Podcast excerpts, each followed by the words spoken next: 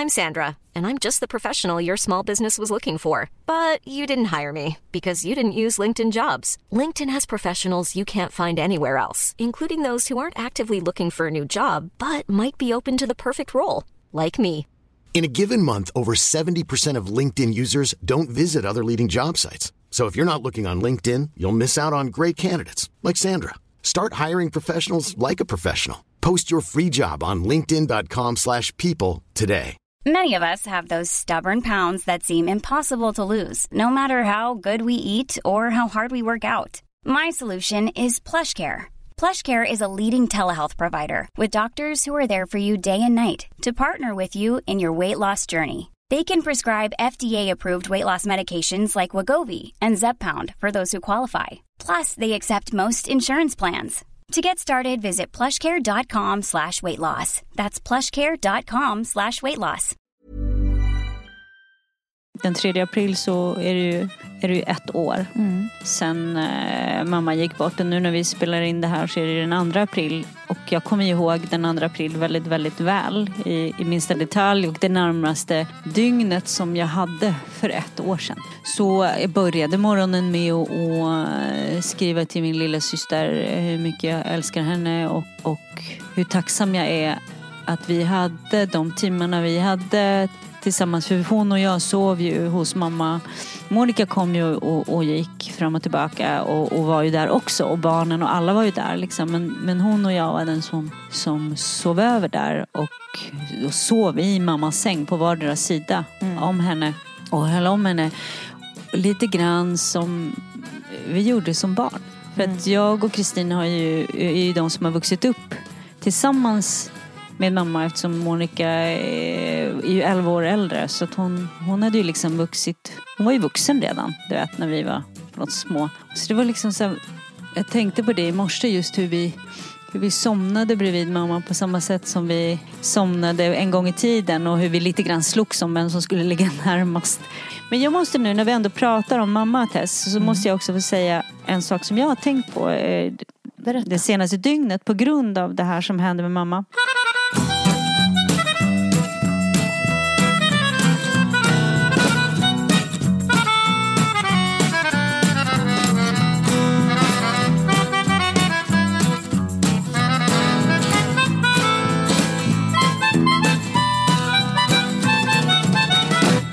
Malin, det är vår. Det är vår, det är vår, det är mars. Som Evert Taube sjöng. Fast i april. April.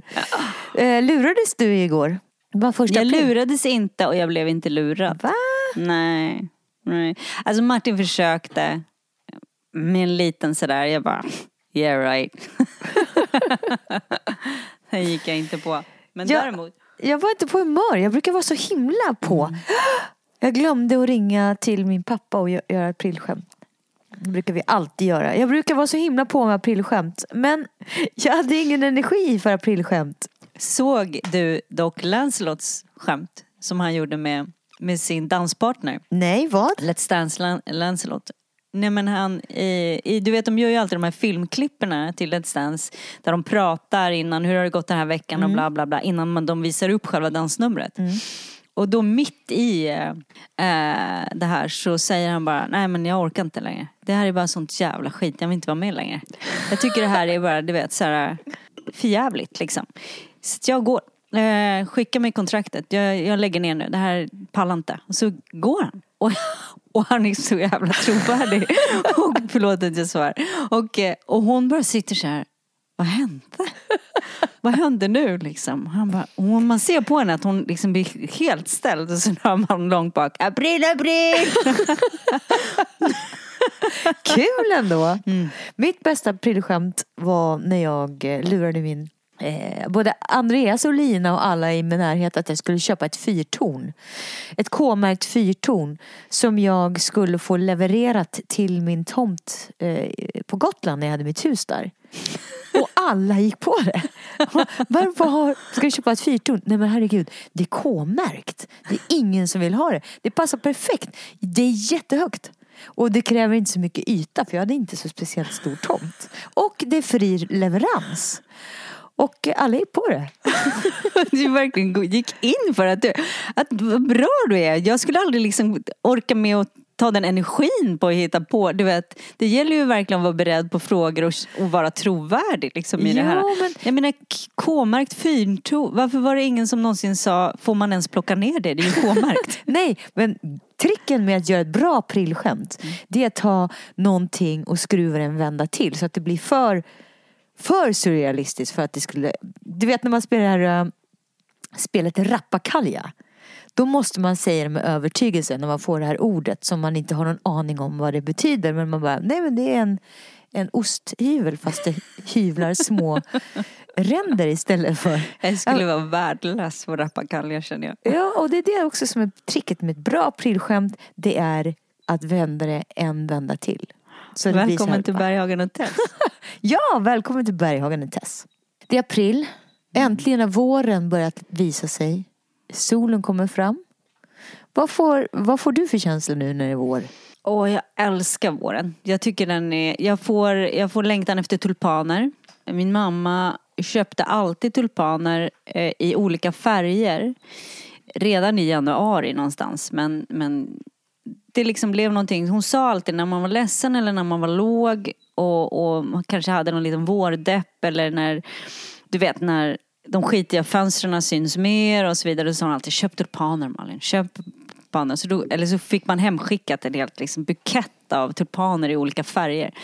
Så vår för mig det är tulpaner och det är ja, ljuset. Ljuset att, att när vi var på väg hit och skulle spela in eh, dagens podd då möttes jag och Benjamin, våran producent på eh, på Gullmarsplan och då sa jag jag står i solen.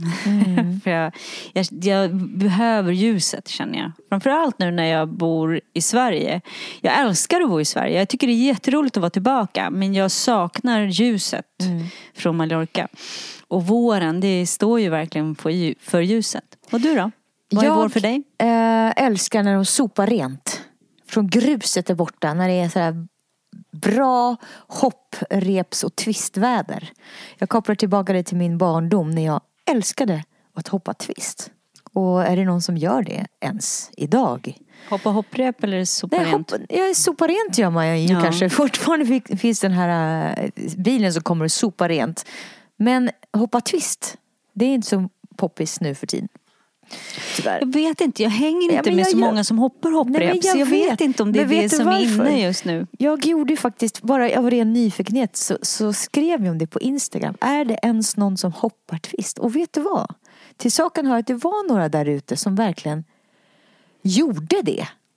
Och även på rasterna. Och många eh, mammor som hade lärt sina barn hur man hoppade twist. Så att jag funderar nu stenhårt på att faktiskt sätta ihop en twistklubb. Det kanske håller i en dag, Ja! en vecka, vem vet? Så du där Vi ute, möts där och där. Ja. Klockan... Nej men då tänker What? jag så här, när gruset är borta, när eh, utemöblerna är framme, Mm. när solen skiner, när tussilagon ler mot oss i lilla dikeskanten, då ses vi. Och så hoppar vi twist. Underbart. Nya liksom så här, Undrar om man skulle nya AWn helt ja, enkelt. ja, ja. Och undrar om man skulle komma här. Alltså jag hoppar ju högt uppe på gässan. Så högt hoppar man ju. Ah. Man kunde ju hoppa hur högt, som helst. Man, hade ju sån, man bröt ju av ryggen men det var det ju värt. Eh, men man hoppar ju högre, högre, högre, högre, högre, högre. högre. Jag, jag, hade, jag riggade en, en tamburmajor i min, mitt flickrum. Och hade olika eh, installationer så att jag då kunde höja twistet och öva själv. Sen eh, kom jag tillbaka till skolan och hade övat. Så att jag hoppade så himla sjukt högt. Men du, alltså att ta fram kritor och göra en sån här um, Det har jag redan gjort. Hage. hage. Japp, done that. Jag har till och med varit ute och ritat, sopat rent, utanför Rusty, vårt ställe. Aha. Eh, brukar jag sopa bort gruset. Eh, och där har jag varit och ritat med kritor och gjort hagar och små blommor. Och, Och skrivit små hoppa gärna. Hoppa gärna. nu är det vår. Sen så började det snöa så då gick det bort igen. Det var liksom, hallå. Vad Eh, har vi mer då? Vad spelade ni för, för eh, vad gjorde ni för spel och lekar på gården i, på rasterna? Röda vita rosen. Mm. Tjejerna jagar killarna. Ah, Nej. jo, nej, det gjorde vi inte. Alltså nej. Röda vita rosen, vi gjorde, körde burken. Alltså vi gjorde ju, vi gjorde ju en, en, en, en lek som jag inte kan tala om vad den heter för att den är ju, den är ju idag, det ordet är ju idag får man ju liksom inte säga. Eh, the n-word så att säga. Det vet man har en boll och man skjuter mellan varandra och så ska man slå ut den andra. Eh, så har man liksom fyra stora, fyra stora, alltså man har en fyrkant och så är det fyra rutor i den och så ska man, har man en boll och så ska man slå ut varandra. King. Nej det det? hette inte King. Det heter det ju det där. King- Det heter ju, ja, men, Eller? Ja det, det är det inte. Men det fanns i alla fall. Ja. Och det gjorde vi. Alltså man använde en tennisboll och körde mot varandra. tennisboll. Nej, det här var en vanlig boll. Ja. Men så det, det kommer jag ihåg. Och sen just det här med att när man var lite kär eller lite förtjust i en kille och så skulle han vara med. Ja. Det tyckte jag var lite så här, då satt man hela lektionen och bara väntade tills rasten skulle komma. Eh, ja, vad har du gjort i veckan? Vet du vad, jag åkte på en, hela vår familj har åkt på den här influ, influensan. Så att eh, barnen har haft det, Kenny har haft det och sen i, åh, vi hade en helt fantastisk lördag, jag och min man. Då vi bodde på hotell, hade en sen brunch, vi provade en brunch som var helt magisk. Eh, och vi bodde, vi brukar göra det ju. Vi bor ju på Så bra. Clarion och åker iväg och eh, har lite eh, staycation. Och det gjorde vi. Och det var ju Earth hour. Så då släckte vi ner, förberedde med ett bad, med skumbad och hela vippen. Släckte ner levande ljus. Och där hade de ju ett stort badkar så man liksom hade inte så här man bara "Eh, flytta på dig. Utan man får faktiskt, du vet, ha lite space. Så det var det mysigaste höjdaren på, på den här helgen. Och då var jag full eh, pumpad med energi när jag vaknade och kände så här, ah, we're back on track. Och vaknade och var sjuk. Mm. Som händer oerhört sällan. Så jag har liksom inte haft någon kraft till att göra någonting efter söndagen. Boohoo. Vi var, när vi firade, vi firar ju varje månad som du vet, att vi träffades på det datumet som är vårt datum. Och så vi var ju iväg till Saltsjöbaden och var på hotellet där. Just det. Och provade deras eh, spapaket som, som de har. Eh, och eh, det var också precis som du säger, det var så nice. Det var så fint att, att ha bara ett dygn, eller inte ens det. Det kanske var 12 timmar i alla fall då. Där man, där man liksom äter middag och pratar och där man får absolut inte prata barn. Och inte liksom bråka. Man ska bara prata om sånt som man tycker är mysigt. Man ska inte dra upp ämnen där man behöver rensa ut saker och bara jag måste säga det här till dig. Utan bara se till att man fyller på. Och eh, vi låg i poolen jag vet inte hur länge som helst. Och det var så mysigt för då var det ju flera, flera par där. Man såg att det var inte bara vi som hade tänkt välja liksom eh, söndagskvällen på, på ett spa liksom och vårda relationen. Några satt och läste. Någon gick och köpte drink till den andra och badade tillsammans. Och, äh, det var så mysigt. Ja, Jag tror det att det här- verkligen är en investering och det behöver inte kosta så himla mycket. Nej, det behöver det inte göra. Och det är väl värt pengarna. Man kan spara ihop och bara göra det ibland. Ja, och, verkligen. ja, och speciellt när man har, har haft det tufft som vi har haft. Och bara få, som du säger, man, man märker det först när man får lite tid för varandra. Vad händer då? Jo, då händer det massa roliga grejer. Mm. När man väl får ta den tiden då, då känner man ju också så här, åh gud vad skönt, det är inte kört. Mm. det är inte kört.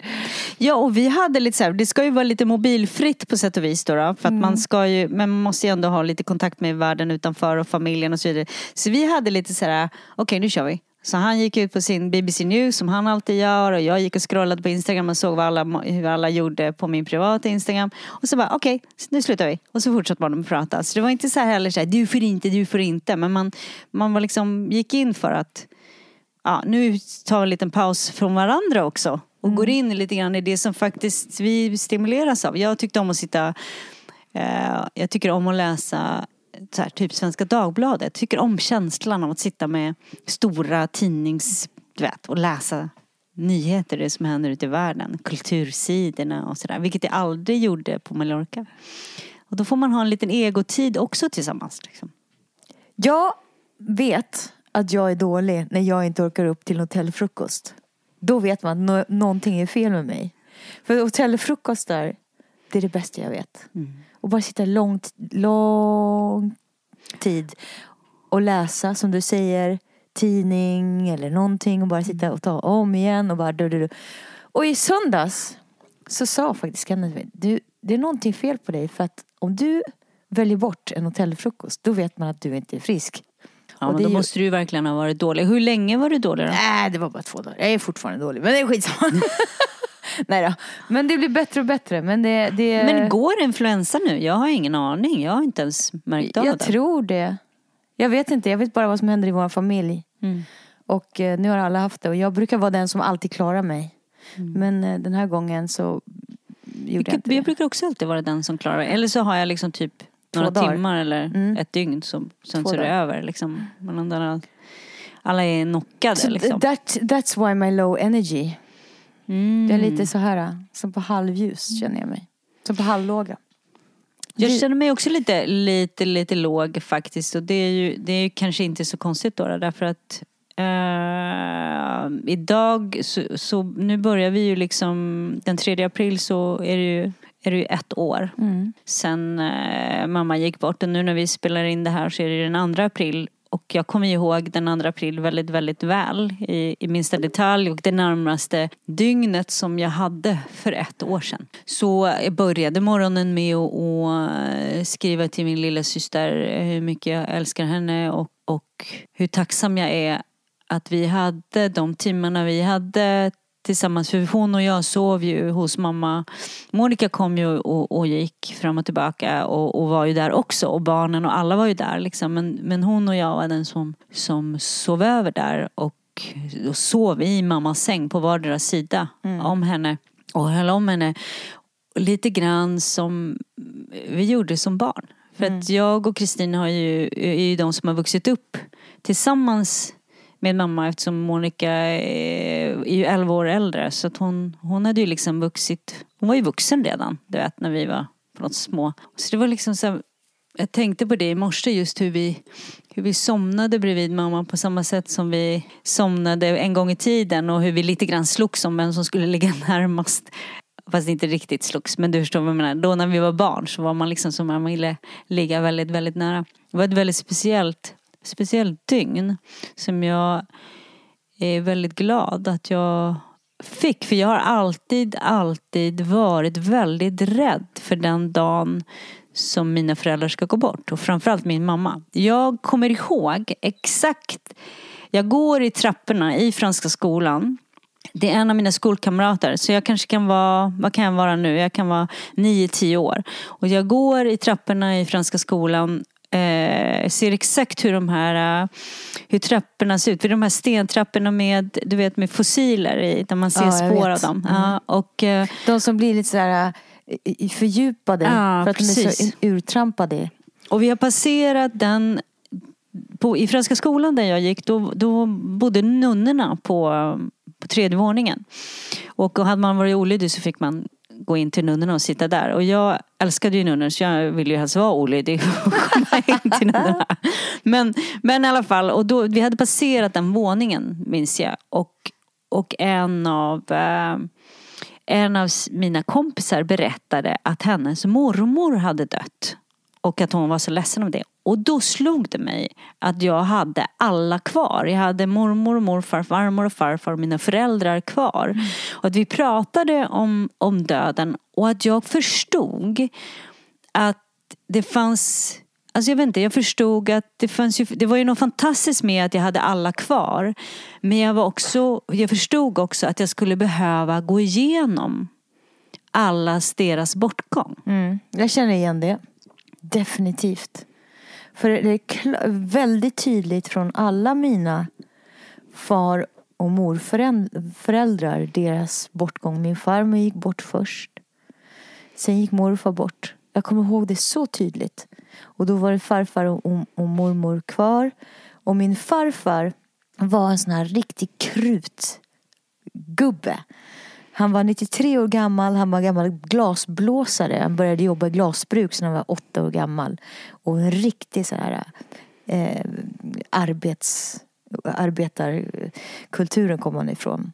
Hade Gunnar Sträng som bronsstaty. Och eh, ja, hur som helst. Eh, han blev påkörd på väg till en fest. För PRO. Va? Ja, och det var så bra. För det var precis så han ville gå bort. För han sa alltid att om jag någonsin blir en grönsak, se till att det inte är så. Ah, du jag tänker så. Mm, live with okej. a bang. Han ville hellre bara försvinna. Pang Ja. mm. Så att eh, det kan jag verkligen rela- relatera till eftersom jag då har kvar mina föräldrar som står mig oerhört nära. Så att jag kan ju orimligt förstå hur det känns för dig och de andra som har mist. Vad händer med en? Förändras man som person? Jag tänker att det händer också saker i dynamiken i familjen. Det måste ju hända så otroligt mycket. Det måste ju bli ett sånt oerhört skifte. Ja, och det jag tror att man inte är, det jag tror att man inte räknar med det är att man, hur nära man än står, hur nära man står en, en anhörig och hur, hur mycket de har präglat den först de faktiskt inte finns där längre. Det tror jag är den, liksom den här stora grejen att man, att, att någon dör, det är ju en, en, en stor grej. Jag menar, jag, mina vuxna barns pappa dog ju och och det var, det var ju verkligen så här döden in your face för min del. Liksom. Så döden hade jag ju sett men, men jag hade ju inget jag hade ju inget för, alltså han hade ju, jag kunde inte identifiera mig med honom. Så att, så att för mig var det ju en sorg mer runt mina barn och, och, eh, och mm, mera liksom, jag menar runt traumat i sådant, att, att liksom hitta honom. Men, men min mamma identifierar jag ju med. Alltså hon är ju en del av min pelaren som, som är jag. Men man förstår inte riktigt hur mycket det här fundamentet liksom, alltså en del av det fundament som är jag, hur många, hur mycket liksom av tegelstenarna i det här huset som är jag, som är byggt av henne och som jag liksom, förrän personen är borta. Och jag tror också att det jag kan uppleva är att att jag tror inte någon i vår familj räknade med att hon att det skulle påverka oss på det är som, eh, Man kan säga så här Tess, att jag tycker att det är som att du har ett hjul och så har du en nav. Och mamma var ju naven i vår familj på så sätt att Även fast hon alltid var ute och reste och även fast hon gjorde tusen olika saker eh, så fanns hon alltid där på något sätt. Alltså hon var en självklarhet. Vi visste att hon skulle leva hur länge som helst. Hon skulle liksom leva beyond oss allihopa. Och sen bara rycks den där naven ut. Och så har du bara ett gäng ekrar som hänger och bara äh, äh, äh, Och alla bara, oh, hur går det här till? Och hela hjulet blir liksom snett och vint och hur ska det rulla? Och så måste vi alla liksom tillsammans bygga ut en ny nav. Så hur, hur har det gått? Hur, hur har det gått med navet nu så här ett år senare? Ready to pop the question? The jewelers at BlueNile.com have got sparkle down to a science with beautiful lab grown diamonds worthy of your most brilliant moments. Their lab grown diamonds are independently graded and guaranteed identical to natural diamonds, and they're ready to ship to your door. Go to BlueNile.com and use promo code LISTEN to get $50 off your purchase of $500 or more. That's code LISTEN at BlueNile.com for $50 off. BlueNile.com code LISTEN. Hey Dave, Yeah, Randy. since we founded Bombus, we've always said our socks, underwear, and t shirts are super soft. Any new ideas? Maybe sublimely soft. Or disgustingly cozy? Wait, what? I got it. Bombus. Absurdly comfortable essentials for yourself And for those facing homelessness. because one purchased equals one donated. Wow, did we just write an ad?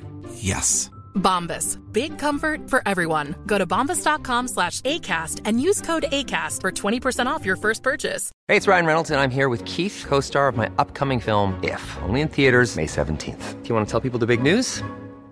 All right, I'll do. Sign up now and you'll get unlimited for $15 a month in six months of Paramount Plus Essential Plan on us. Mintmobile.com slash switch. Upfront payment of $45 equivalent to $15 per month. Unlimited over 40 gigabytes per month. Face lower speeds. Videos at 480p. Active Mint customers by 531.24 get six months of Paramount Plus Essential Plan. Auto renews after six months. Offer ends May 31st, 2024. Separate Paramount Plus registration required. Terms and conditions apply if rated PG. Håller navet fortfarande på att ska, eh, skapas eller har det Absolut. hamnat rätt? Ah, eller? nej, nej, nej, nej. Jag tycker fortfarande att vi håller på att hitta jag tycker fortfarande att vi håller på att hitta våra roller liksom, och, och, och våra roller inom oss. Alltså, vem är jag liksom, nu när min mamma inte finns längre och vem är med, med mina barn utan sin mormor liksom. Eh, och hur är vi i förhållande till varandra. Så jag kan märka att en del som man aldrig liksom, alltså andra som man inte såg förut som inte tog plats, de har helt plötsligt börjat ta plats. Och eh, några har dragit sig undan och, och måste liksom mera finna sin, sin plats i sig själv. Alltså det, så det har varit väldigt olika för oss allihopa i familjen. Så just nu känner jag ju, jag känner väl fortfarande att liksom ekrarna hänger lite och dinglar lite därför att vi har fått fullt upp med att och tänka var fästet ska sitta någonstans.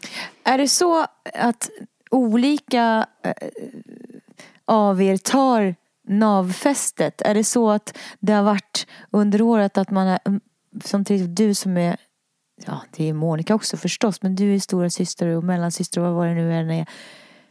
Att man känner att man måste ha, att, att man känner att man vill ta, bä, bära mammas, vad ska man säga? Ja, Ta sitter- mammas ah. plats, att Jo. finnas där. Nej men jag tror ju att, att ehm, jag tror att eh, vi tre systrar pratade ju väldigt tidigt om att nu måste vi tillsammans bli en nav. Alltså vi måste bli tre olika ben för vår familj att stå på, alltså våra barn. Eh, och att ingen av oss egentligen behövde ta mammas roll utan vi, för det går inte. Nej, det jag menar det, det är ganska stora skor att fylla. Ja, och, och vi vill väl inte Nej. riktigt heller. Utan det handlar väl om liksom grann, att man måste hitta, jag måste bli naven i min familj och alltså vi måste hitta den rollen. Eh, i, I var och en av våra familjer och sen måste vi, så vi har ju kommit varandra närmare. Vi systrar har ju kommit varandra väldigt mycket närmare efter det här.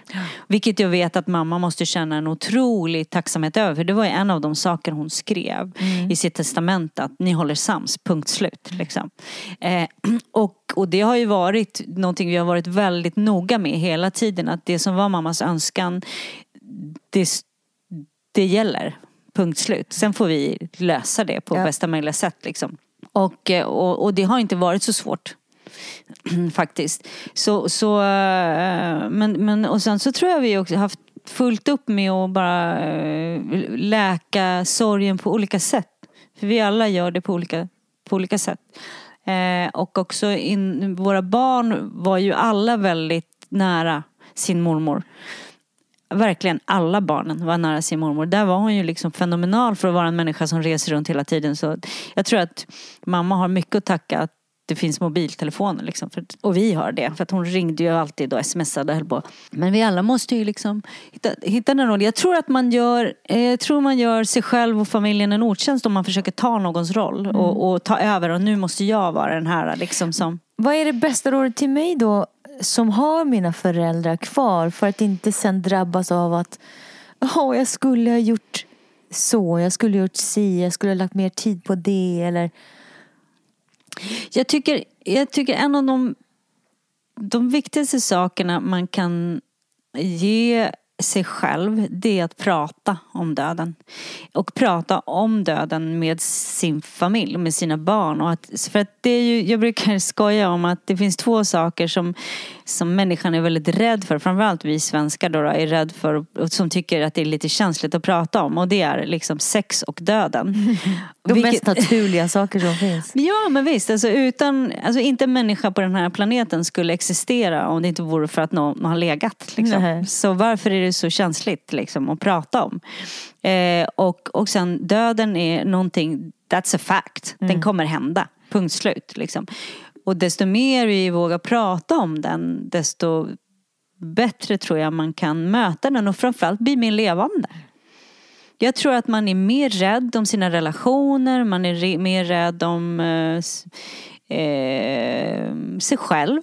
Man är mer rädd om vad man, sina drömmar. Om man pratar om det faktum att man kan dö imorgon. Varför man kan tror du att det är så svårt att prata om döden då? Och sex, varför är det så? Nej, jag vet inte därför att jag har ingen aning Jag tror det... i och för sig att, att sex Många är ju kan jag rädd inte, för döden, Ja, det är, liksom. det, det är det. Jag tror att anledningen till döden vi inte pratar om det är för att det är någonting som vi är rädda för. Som, eller många är rädda för. Jag är inte speciellt rädd för det. Men det är många som är rädda för det och att det inte för det är som en gåta. Vi vet inte det. Vi vet inte vad som händer efter döden. Jag har en tro på vad jag eh, tror händer efter. Eller vet, kan jag så hårt säga. Som jag vill att det ska vara när, det, när någon går bort. Men sex, varför är det så svårt att prata om då? Jag tror att det är religionen som har sabbat Ja, det det kanske är Jag tror att det är, liksom, det, är, det är religionerna som har gått in och stökat till där och att det är något smutsigt och något fult och det är något liksom det är ju det där att det heligaste heligaste i kristendomen det är ju ändå att jungfru Maria hon hade inte sex. Utan. Jesus föddes utan någon som helst interaktion mellan man och kvinna. Liksom. Och, och därför så blev det ju liksom något slags tabubelagt där. eh, Vilket, eh, jag menar, Adam och Eva måste vi ändå gå tillbaka till då, kära religion, kristendom, att det är liksom, de låg. Ja, de gjorde det. Alltså, no shit, de låg. Det var där det började. Så, eh, ja jag vet inte, jag tror att det är liksom, du vet.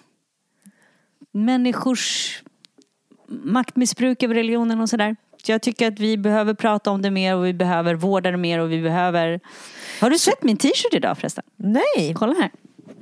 så prata om döden mer. There's no religion but sex and music. Åh, oh, vilken fin! True that. Sting, Sting t-shirt. Jag köpte på en Sting-konsert. Oh. Så att jag tror att...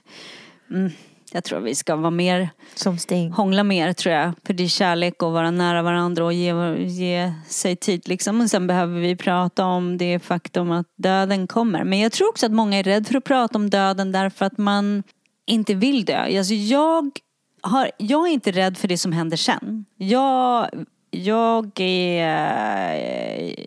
Det vad som händer efter att jag dör är, liksom, skrämmer mig inte det minsta.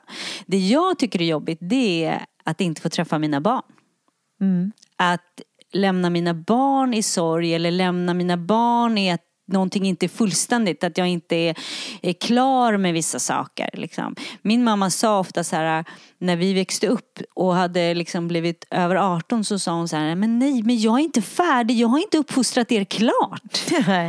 Och så kan jag liksom tänka att man, mamma ville nog inte dö för att hon var inte färdig. Hon hade ju liksom massor med saker som var, oh, alltså, vi har ju massor med saker som vi ska göra. Liksom.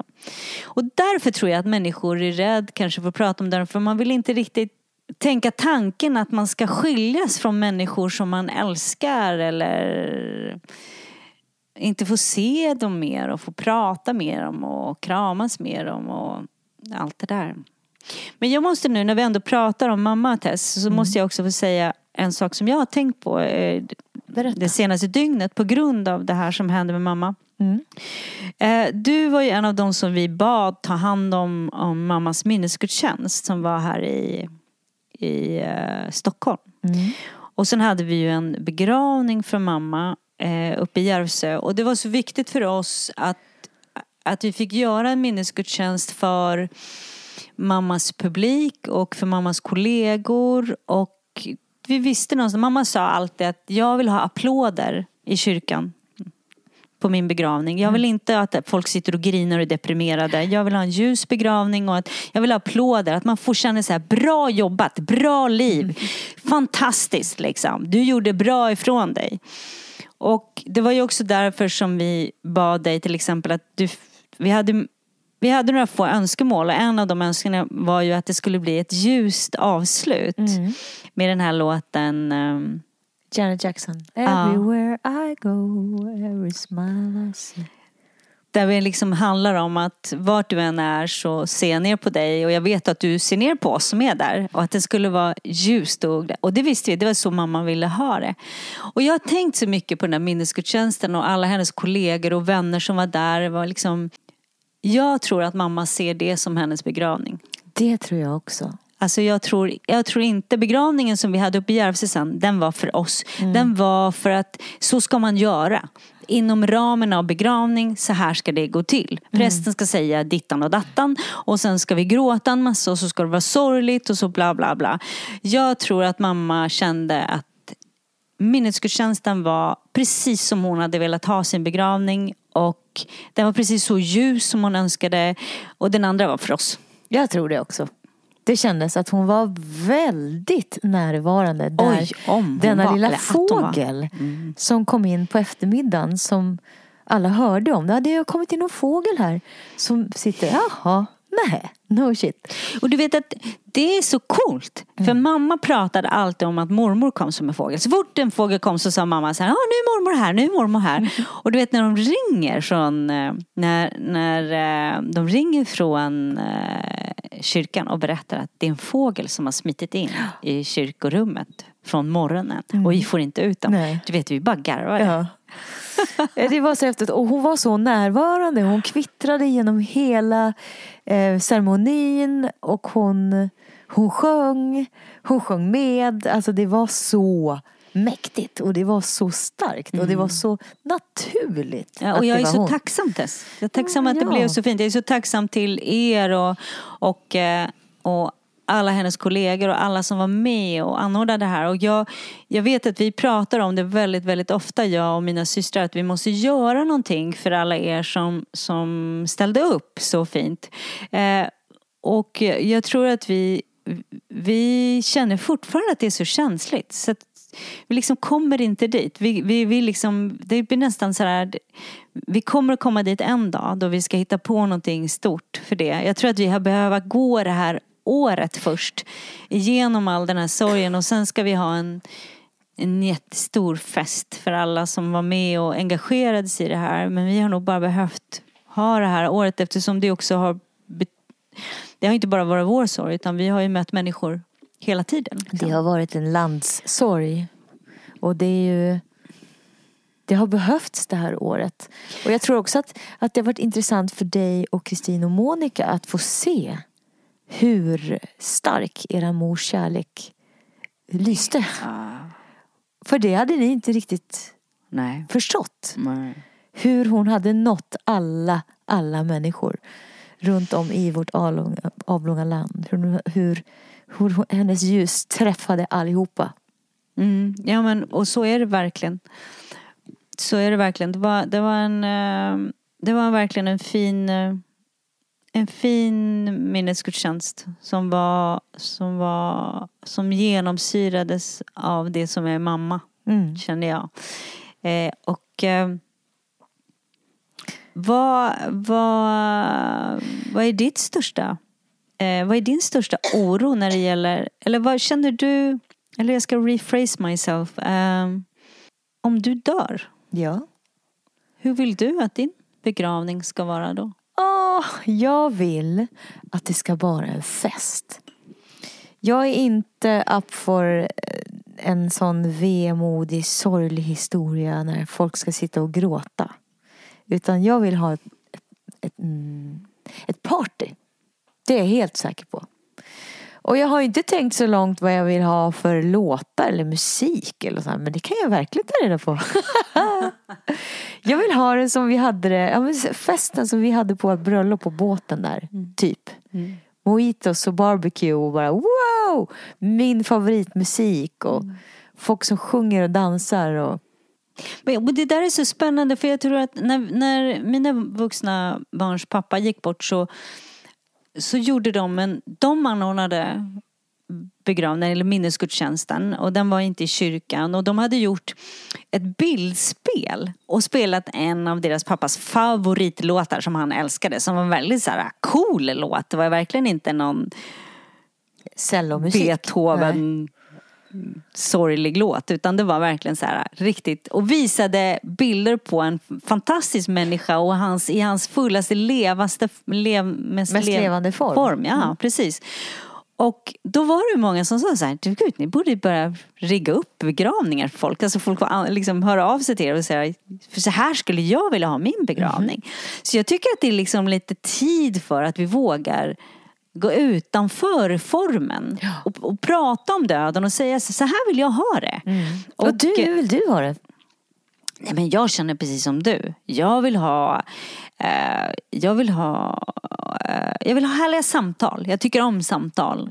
Eh, men jag vill också ha fest. Jag vill också ha att man, att man på något sätt skrattar och har en gemenskap, kanske en bildspel och, och visar allt roligt som man har gjort tillsammans. Liksom. Den här grejen med att man har ett fotografi och så ska alla gå runt kistan och säga oh, du vet sådär. Samtidigt som det är också viktigt att gråta. Det är också viktigt att inte det här glada blir ett sätt att förtränga Ja men kan man inte sorgen. ha en punkt på programmet som är sorg? Nu gråter vi. Nu gråter vi. Tre, fyra, åh hej. Nej, men jo men lite. För att det räcker med att man spelar en vack, vacker låt och i, det, i den närvaron så kommer man ju fullständigt börja gråta. Jo, och jag, jag känner nog, jag ska korrigera mig lite grann, lite grann för jag känner nog att en av de viktigaste ögonblick och som, jag skrämt, som har skrämt mig mest men som har varit en av de viktigaste ögonblicken faktiskt i de här begravningarna det är ju när man liksom på något sätt går fram till kistan och vet att personen i fråga kanske är där eller urnan och så bara få du vet, gråta. Alltså bara få när vi, när vi stod där och skulle liksom, när vi sänkte ner mamma i, i jorden, alltså då, det bara rämna för mig. Och det bara rämna för oss allihopa. Och det var så skönt. Du vet, det var så skönt för det var så skrämmande på något sätt att hon skulle du vet, ner i jorden. Och jag är ju inte av den tron, jag vet ju att hon är ju inte där. Liksom. Nej, Men det, det kändes så väldigt såhär, nu är hon borta. Nu är hon inte här. Och det är bara fullkomligt tokrämna. Och det var så skönt. att få bara nästan skrika liksom. Mamma försvinn inte. Liksom. Så jag tror att den, den delen är viktig. Jag tror att vi måste gå högt och lågt. Jag måste, vi måste få gråta, vi måste få skratta. Jag tror inte på den här vad säger, monotona, håll ihop bara, bit ihop. Nej. Och det är rå individuellt, individuellt också såklart hur lång Självklart. tid ett sorgearbete kan ta. Det är inte så att ja, för mig brukar det ta ditten, alltså nej. Det, är ju, det måste ju vara jätteindividuellt. För vissa kan det gå snabbare, för vissa kan det ta år och dagar. Men hur, hur ska man ta sig igenom det? Du säger att det är bättre att man får ut känslor, vilket jag håller med om. Gråt, gråt, gråt. Skrik, skrik, skrik. Skratta, skratta, skratta. Eh, det, det jag lärde mig från vårt första trauma med mina vuxna barns pappa, det var en låda i taget. För det var ju trauma för mig. Och då googlade jag på, på trauma. Och då stod det liksom att antingen så kommer du bara ligga i en hög och, och bara vilja gråta. Och, in, och du, det är väldigt svårt att ta sig upp därifrån. Du liksom fastnar där i sängen vecka efter vecka. Eller så går du in aktivt och tar tag i saker och ting. Och det är ju lite så här, det bestämde jag mig för. För jag ville inte ligga där och ha svårt att komma upp därifrån. Det visste jag, då skulle jag fastna där. Så då, då gällde det liksom att, du vet, Ta ut lådan, ta hand om barnen, se till att saker och ting sköts, fixa och dona, stäng den, jobblådan. Och så jobbar man och tar hand om de som är där på yogakursen och är där till 100%. Och kommer någon in och säger, ja men hur mår du egentligen? Du bara, ja det är bra, det är, liksom, det, det är okej.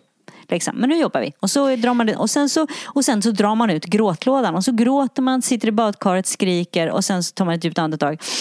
Och så stänger man den och så går man vidare. Och Får det jag hjälpte mig. Men det också, måste ju också kunna vara, jag tänker också som man förlorar en mamma till exempel. Men en relation till sin mamma är ju en annan än den relationen i livet till sin man eller en bästa kompis.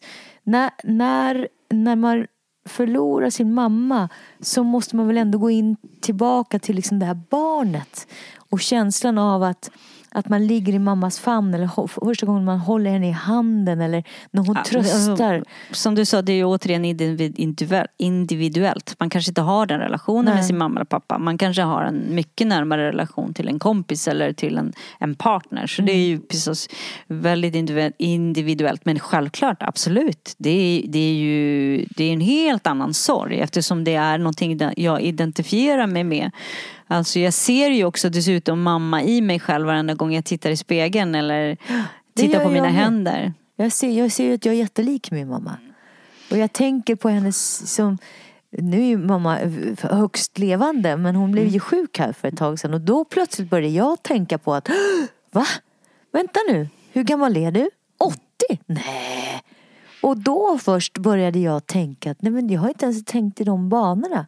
Mamma ska alltid finnas, pappa ska alltid finnas men de blir äldre såklart. Dö. Ja, och vet du vad jag tycker är, är viktigt att vi pratar om och att vi faktiskt förstår. Det är att jag har en, en, en eh, god vän som heter Ulf som, som eh, är samma ålder som min pappa. Mr Larsson kallar jag honom för. Han är lika gammal som min pappa och han har varit så lite grann som en extra pappa emellanåt när vi har pratat och sådär. Han har faktiskt en, en dotter också som heter Malin.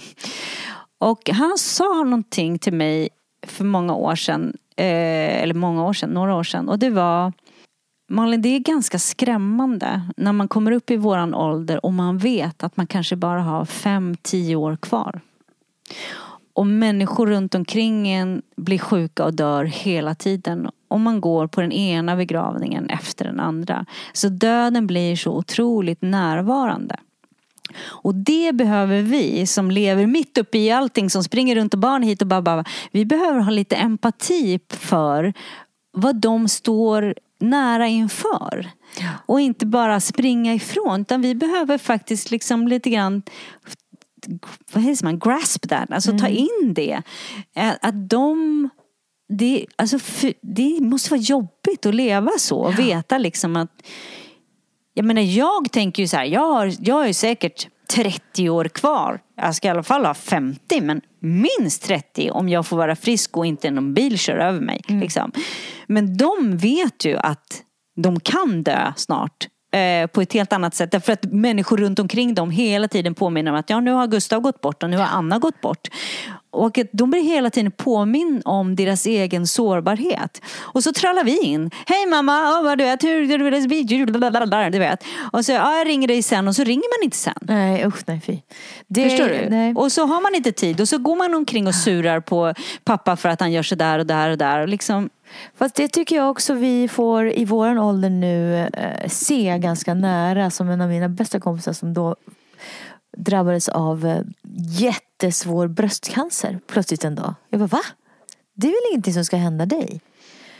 Och det är också så, ligger så nära oss allihopa. Alla har vi någon som har gått bort i någon form av cancer eller blivit drabbad och man har fått sett att "Hå! vadå, ska du inte finnas mer? Alltså att man börjar tänka tanken åtminstone.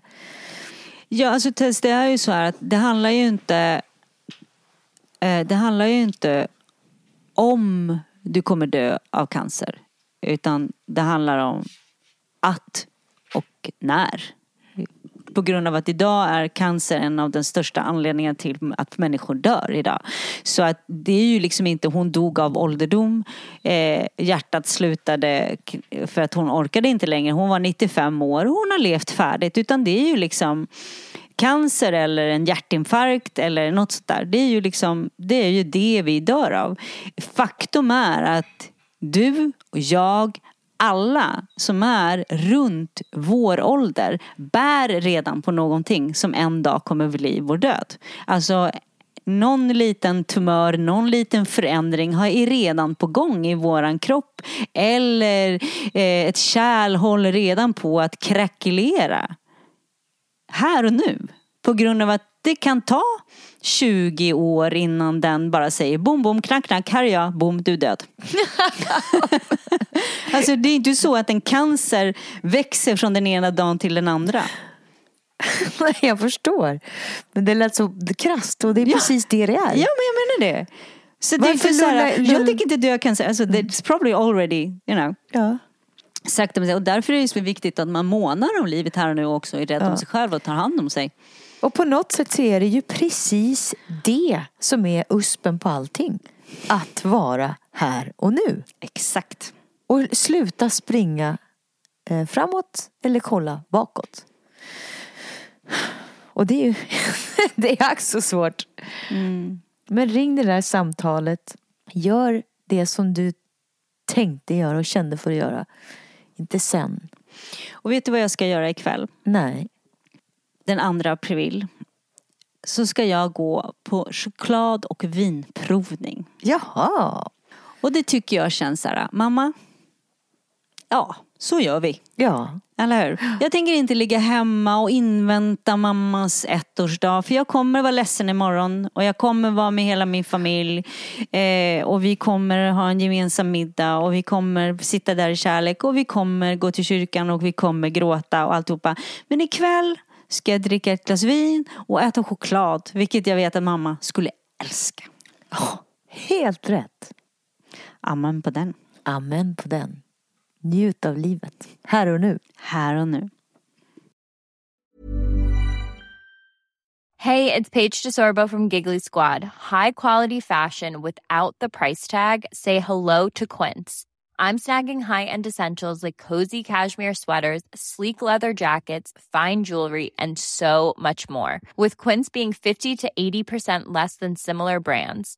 And they partner with factories that prioritize safe, ethical, and responsible manufacturing. I love that. Luxury quality within reach. Go to quince.com slash style to get free shipping and 365 day returns on your next order. Quince.com slash style. Planning for your next trip? Elevate your travel style with Quince. Quince has all the jet setting essentials you'll want for your next getaway, like European linen, premium luggage options, buttery soft Italian leather bags, and so much more. And is all priced at 50 to 80% less than similar brands. Plus, Quince only works with factories that use safe and ethical manufacturing practices. Pack your bags with high-quality essentials you'll be wearing for vacations to come with Quince. Go to quince.com slash pack for free shipping and 365-day returns.